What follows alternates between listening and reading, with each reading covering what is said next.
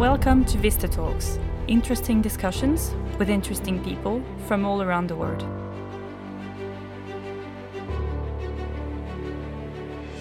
Hello, and welcome to Vista Talks, interesting discussions with interesting people from around the world. I'm your host for today, Priscilla Charles, and I'm joined in studio by Michael Cronin. Michael is a director of the Literary and Cultural Translation Center and 1776 chair professor of French, head of the French department at Trinity College, Dublin. You're very welcome, Michael. Thank you. So let's move on and get on to the show.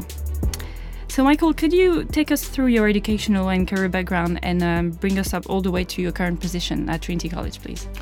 Okay, well, I, I, was born and educated here in, in Dublin and uh, then went to Trinity College uh, Dublin, where I did a degree in uh, English and uh, French.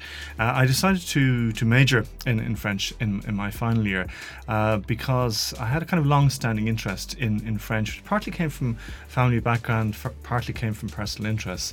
Um, my grandmother uh, taught in France during the First World War in Dijon in, in, in Burgundy.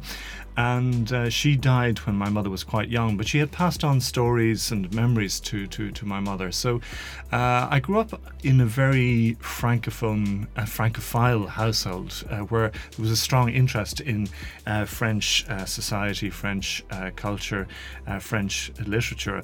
Um, and when I was 16, I remember coming across in a, in a second-hand uh, bookshop uh, an anthology of French texts called À la de, which was basically uh, extracts from uh, great French writers that people would use as models uh, for writing essays in, in France.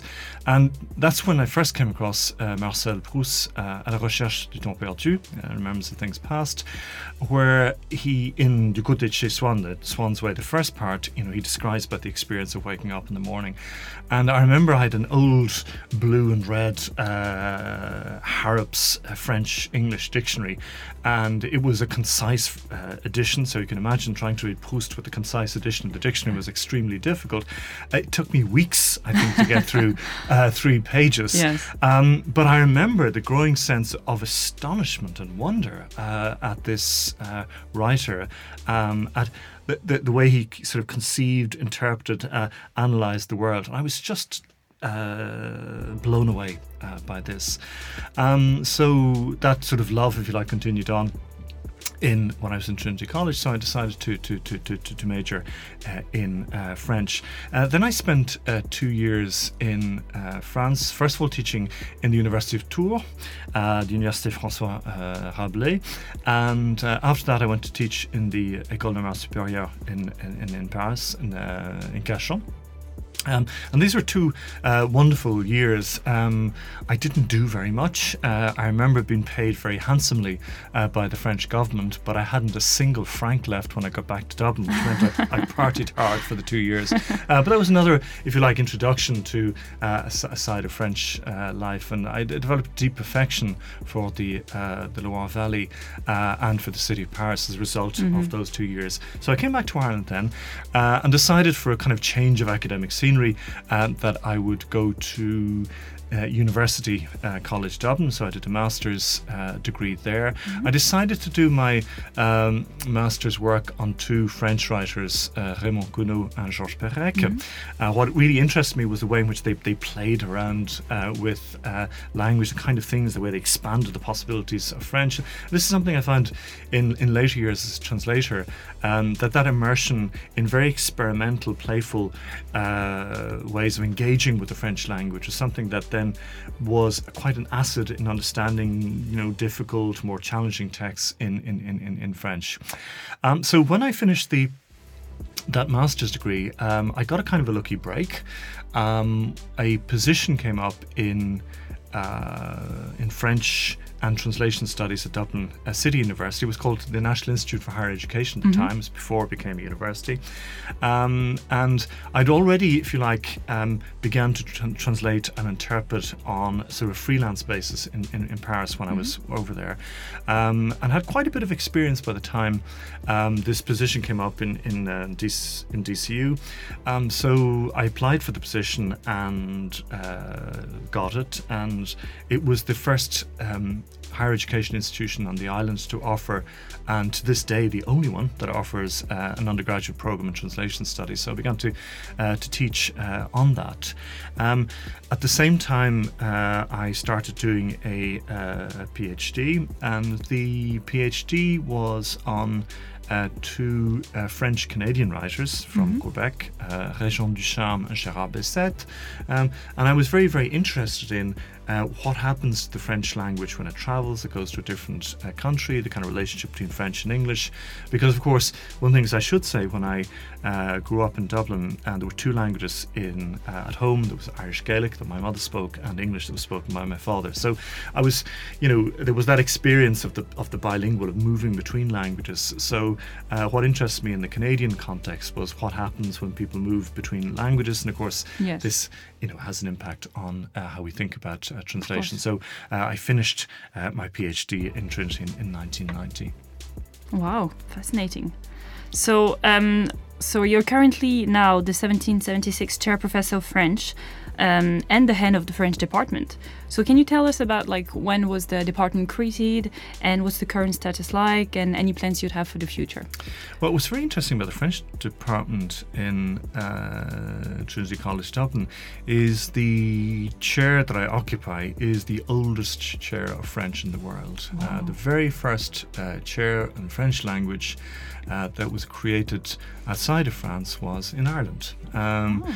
And it's uh, interesting that the the provost, the president of the university at the time, uh, Hely-Hutchinson, um, believed in the importance of foreign uh, languages. His, mm-hmm. his, sort of idea was that um, if you're going to travel uh, to different parts of, of Europe, if you're a gentleman, you're on the grand tour, um, that you couldn't properly engage uh, with the culture of uh, another country if you didn't speak the language uh, of the, yeah, the people. Sense. You must remember at the time, 1776, these are the glory years of, of French culture. Mm-hmm. We've got Voltaire, we've got yes. Rousseau, we've got Diderot, the Enlightenment, uh, yeah. we've got the Enlightenment, le siècle des Lumières.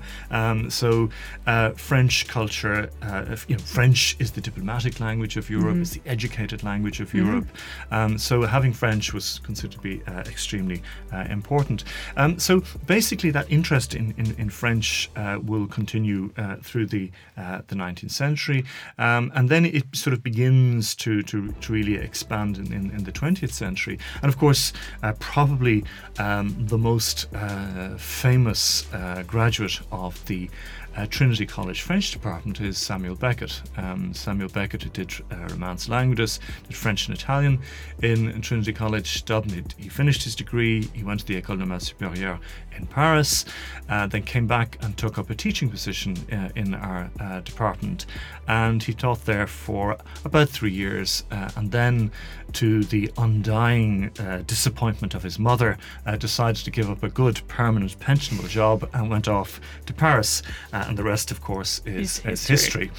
Um, so, uh, in terms of uh, where I see the French department as uh, developing, I'm particularly um, aware of the fact that um, as we are moving into a different uh, Europe, uh, a Europe that will no longer have um, the United Kingdom as as, as yes. a member, mm-hmm. that it is absolutely crucial uh, for uh, for Ireland uh, that we position ourselves in in, in Europe, um, and what is of, of ultimate strategic importance is that we are close to the, the sort of Franco-German power base in, in, in Europe, and to properly uh, understand, engage with, um, assess, and value uh, our French partners, it's absolutely crucial mm-hmm. that our students have um, as as deep uh, and as detailed uh, and as uh, persuasive a knowledge of French language and culture as possible. So I, I very much see um, we're, we're, launching, for example, next year a program in uh, an MPhil, a master's program in European Cultural Studies,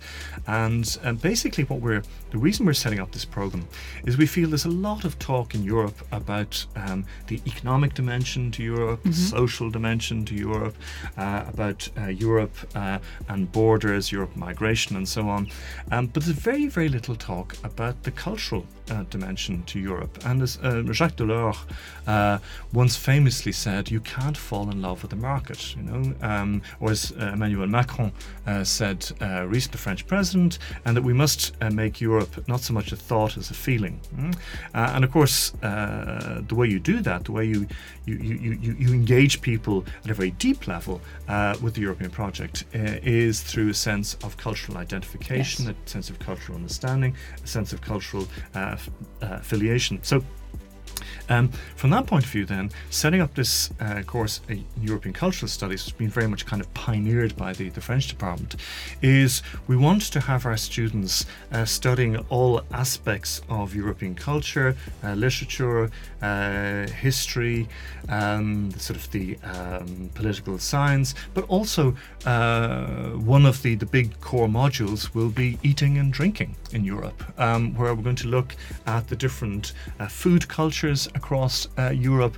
You know, uh, why do the Germans have a particular affection for uh, pork? You know, what's the yes. historical origin of yes. that? Um, uh, what uh, do the French find particularly interesting about geese? You know, um, if we look at at wine, particular kind of wine varieties, yeah. why are certain kind of grape varieties popular in Austria but not so popular in France, or other grape varieties popular in Spain but not so popular in Portugal? So basically, we want, um, if you like, students students to uh, experience um, the kind of the, the, the, complexity and diversity of uh, European cultures. And of course, uh, we would uh, argue, of course, we would argue, wouldn't we, from French department, that uh, French is absolutely uh, central or core to the the history, the intellectual, political. Uh, and uh, literary history of, of, of, of, of Europe, uh, mm-hmm. down to what people put into their put in their plate. Yeah, absolutely. Um, I'd say in the wine, yeah, it could be one of the what you expect. Yes. Yeah. So, um, so that's that's um, that's really interesting. And um, and in this department, how many students would you have, for instance? Uh, currently, I'd say um, students we have about two hundred and over the, the, the, the four years, um, we, we have different programs. Um, we have the two subject model relationship, so that's people take French and history, French and, English, French and another subject. Uh, then we have our European Studies uh, program, where students take uh, two languages and they take uh, politics and uh, history.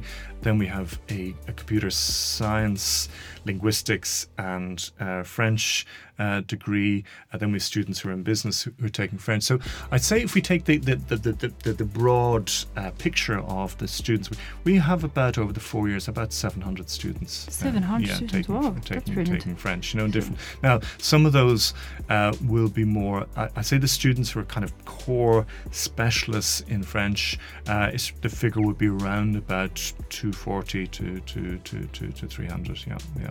Yeah. Wow. And uh, so I suppose with this uh, master's degree uh, launching next year, it, it's going to develop, it's going to expand.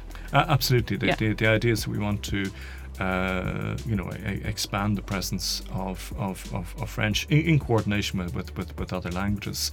I mean, I, I, would have to say that from where I stand at third level, um, I, am quite concerned about the position of languages at primary level in, mm-hmm. in, in, Ireland. It was a very good initiative, um, the uh, Foreign Languages in Primary Schools uh, initiative, which was um, discontinued uh, during the, the austerity years. It wasn't a very expensive program, it only cost about 5 million uh, euro, but it was very good uh, to get children introduced to language at an early age yeah. because, as we all know, um, this, the earlier you learn languages, the better. It's much, much easier if you yeah, learn. Your, bra- your brain is kind of a sponge, yeah. yeah. The, the brain is a sponge in terms of your kind of phonetic repertoire. Mm-hmm. You find it much easier to acquire foreign accent.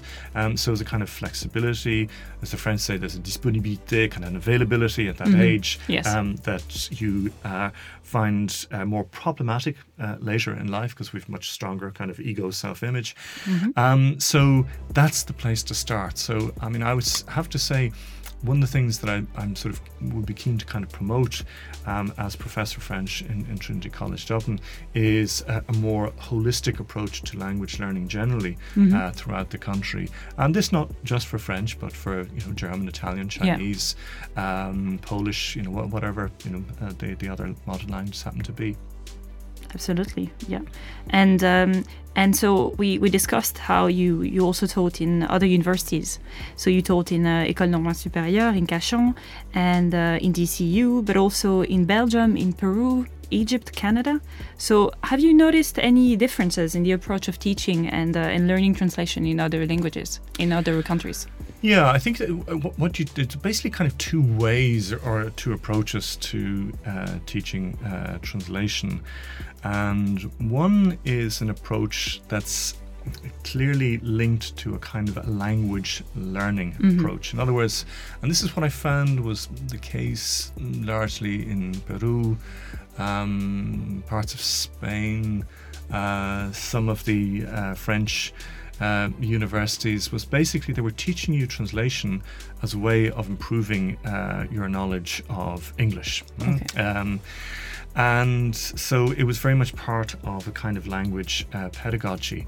Um, the approach that I find, for example, in countries, but uh, see in, in, in Ireland, but um, in a country like um, Belgium, for mm-hmm. example, mm-hmm. uh, in Finland, um, I would have to say uh, also my, my experience of teaching in, in, in, in Egypt uh, and in Canada is that they are uh, much more concerned with teaching translations of professional practice. In other words, they're concerned with um, what kinds of things does a translator uh, need. Yeah. Um, what uh, so they're they're they're they take for granted, if you like, that you know the source language. Mm-hmm. So, really, what they're trying to do is to make you an effective uh, user of your target language. The real emphasis is on producing uh, texts and translations um, that make sense, that are readable, that are acceptable to to, to, to target audiences.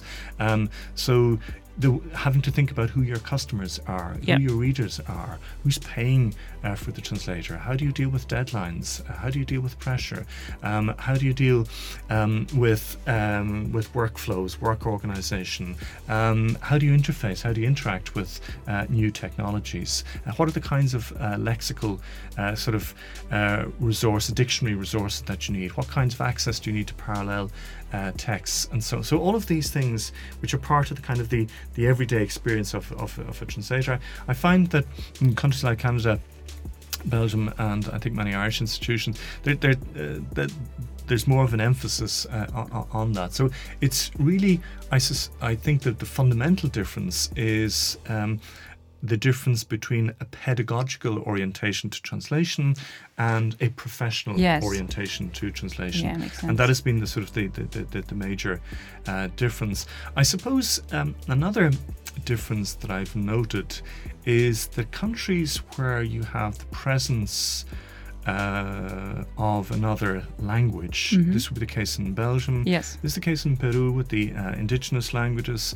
Uh, the case um, when I've taught in in uh, Catalonia, uh, yeah. Catalonia in, in, in Spain, is that people are much more sensitive and aware uh, of translation issues. Um, it's rather like here in Dublin, even if you don't speak uh, Irish, don't speak Irish Gaelic, you're aware of uh, Irish Gaelic ar- around you and, and, signs, and when you're taking the tram, when you're on the bus, and so on. So, mm-hmm. so whereas I find countries um, like the United Kingdom, uh, the United States, uh, France, um, where um, certainly in the in the, the, the public domain there isn't much exposure to language difference. Yes. Um, you don't see much in terms of bilingual signage. Uh, of course, you're going to hear foreign languages in Marseille, in Paris, yeah. uh, in Lille, um, just as you will in New York. And but it, it's uh, it's not know, the same. Yeah. It's not the same. There isn't that, that sense of. So I, I think that does produce a, a different kind of mindset. It's a, maybe a greater openness to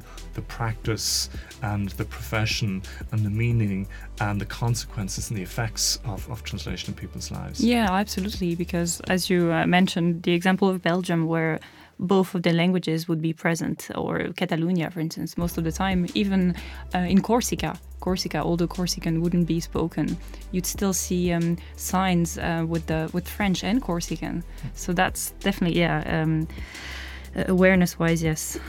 Um, and um, so, can you tell us a bit about your current research? Um, so, I'm, i understand you work on eco criticism in relation to modern languages in translation, and I'd like to explore a bit the notion of translation trauma uh, in relation to population displacement and, uh, and investigating language identities as mediated through travel. So, a bit of can you expand a bit on translation trauma? Yeah, um, this basically, I, I started reading um, a uh, some work um, on uh, the what happened to um, Armenians who had uh, survived the sort of the mass slaughter in, in, in 1915, um, and um, uh, and a number of these um, made their way to France probably the most famous yeah. um, is Charles Aznavour, the singer, yes. um, who was part of that kind of Armenian uh, diaspora. Mm-hmm. And a very interesting uh, thinker and writer called Janine uh, Altounian um, wrote uh, a book, um, La Cure de l'écriture, um, looking at what was the, the sort of the linguistic consequences of this. So you had people who, who survived um, this terrible uh, event yes. and who'd come to, to, to France. They had uh, acquired uh, the French language. They'd sort of translated themselves into the French language. Um, and then their children uh, grew up in, in, in France, yeah. speaking French, uh, with no, little or no access to uh, Armenian. Mm-hmm. Um, but there, there is this kind of transgenerational trauma, so that the, the, trauma of the genocide in, in, in, in 1915, um, which couldn't really be articulated. In other words, um, her uh, father uh, was uh, had suffered, you know, mm-hmm. um, and had, had written uh, about this, had written about it yeah. in uh, Armenian.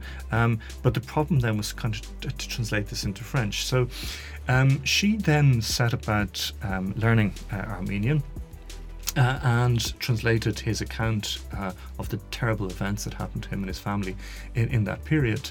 Um, and so she began to think then about the whole question of, of translation trauma, of, of you know how the trauma of translating yourself into a different language, a different uh, culture, uh, and then the, the, the, the, how do you translate very traumatic material uh, into, yeah. and how do you deal then with the, the grandchildren, the great grandchildren who are, are, are unconsciously carrying that trauma with them in that kind of transgenerational trauma, mm-hmm. but have no access to the original site of trauma yeah. that was in a, in different language, a different country, a different uh, Time, yeah. culture. So I began to think about this in terms of the Irish famine because um, and the, the, the, question around um, the revival of Irish, the use of, of Irish, which is um, a very difficult issue for many uh, Irish uh, people. Mm-hmm. Um, it's a very frequent source of debates and arguments at parties. People saying, "Well, reviving Irish is a complete waste of time. This language is useless. What can you mm. do with it? We should all speak English," and and and, and, and so on. Um, and often a very emotional reaction to this question. Um, so I began to wonder um, why so much anger. Uh, why so much because this language poses no threat to, to, to anyone. Yeah. Uh, so why is there so much kind of emotional anger, so much emotional kind of disturbance uh, around this? Um, and I began to uh, look at when is the, the big shift, when is the decisive shift in terms of, um, you know, so Ireland at the beginning of the 19th century is mm-hmm. predominantly an Irish speaking country, and at the end of the century, 2% uh, of speakers are speaking uh, Irish. So there's an absolutely dramatic uh, shift. Yeah. Uh, but of course, what happens um, in the, the famine period, um, you know, beginning with the famine deaths and then going on to, to, to, to migration, is that uh, half of the population um, basically vanish. Two million through uh, famine, illness, and death, and yeah. two million uh, through uh, immigration. Yes. The vast majority of those people are uh, Irish speakers. Um, so, what you have then is a traumatic language shift with a very traumatic event. If you think about it, what do you do with your mouth? Two things you do with it you speak with your mouth and you eat with your mouth. Yeah. Um, so the site of trauma is the mouth, is the speaking uh, organ. Um, and what, what I what, what, what kind of interests me is um, how, when a country translates itself from one language to another, as Mm-hmm. the Irish have done, as, as, as, as many people are doing migrating when they, they, they, they go from one language to, to another, Yeah. sometimes in happy circumstances, sometimes in very, very traumatic circumstances. Uh, what happens in that translation moment? Hmm? Um, so, uh, so translation, uh, translation trauma project is basically looking at instances of traumatic uh, historical changes different parts of the world and looking at the translation dimension uh, to that. Wow, fascinating. And um, and to to move on to a different topic, you are um, you're an honorary member of the Irish Translators and uh, Interpreters uh, Association. So could you tell us what what you've observed, if you've observed um, anything in the way that translation is done nowadays compared to when you started in the field of linguistics, really? Yeah, I suppose. I mean, I was uh, a founding member of the Irish Translators Association, it was then called in, in 1986, uh, and I remember we organised a seminar that was attended by lots of people in 1987 on uh, how to use a fax card. Um, so, um, I, I think the biggest change that I've observed uh, over that period, you know, 86 to, to, to, to now, um, so over more than 30 years in the translation profession, um, is, um, I suppose, one is local and the, the other is universal. The local change is just the huge expansion in the number of uh, and diversity of uh, translators that are here in, in, in Ireland. I mean, um, we were a very small group of people uh, Yeah. back in 86. Um, German and French uh, and Irish were basically the three languages that we were uh, working with.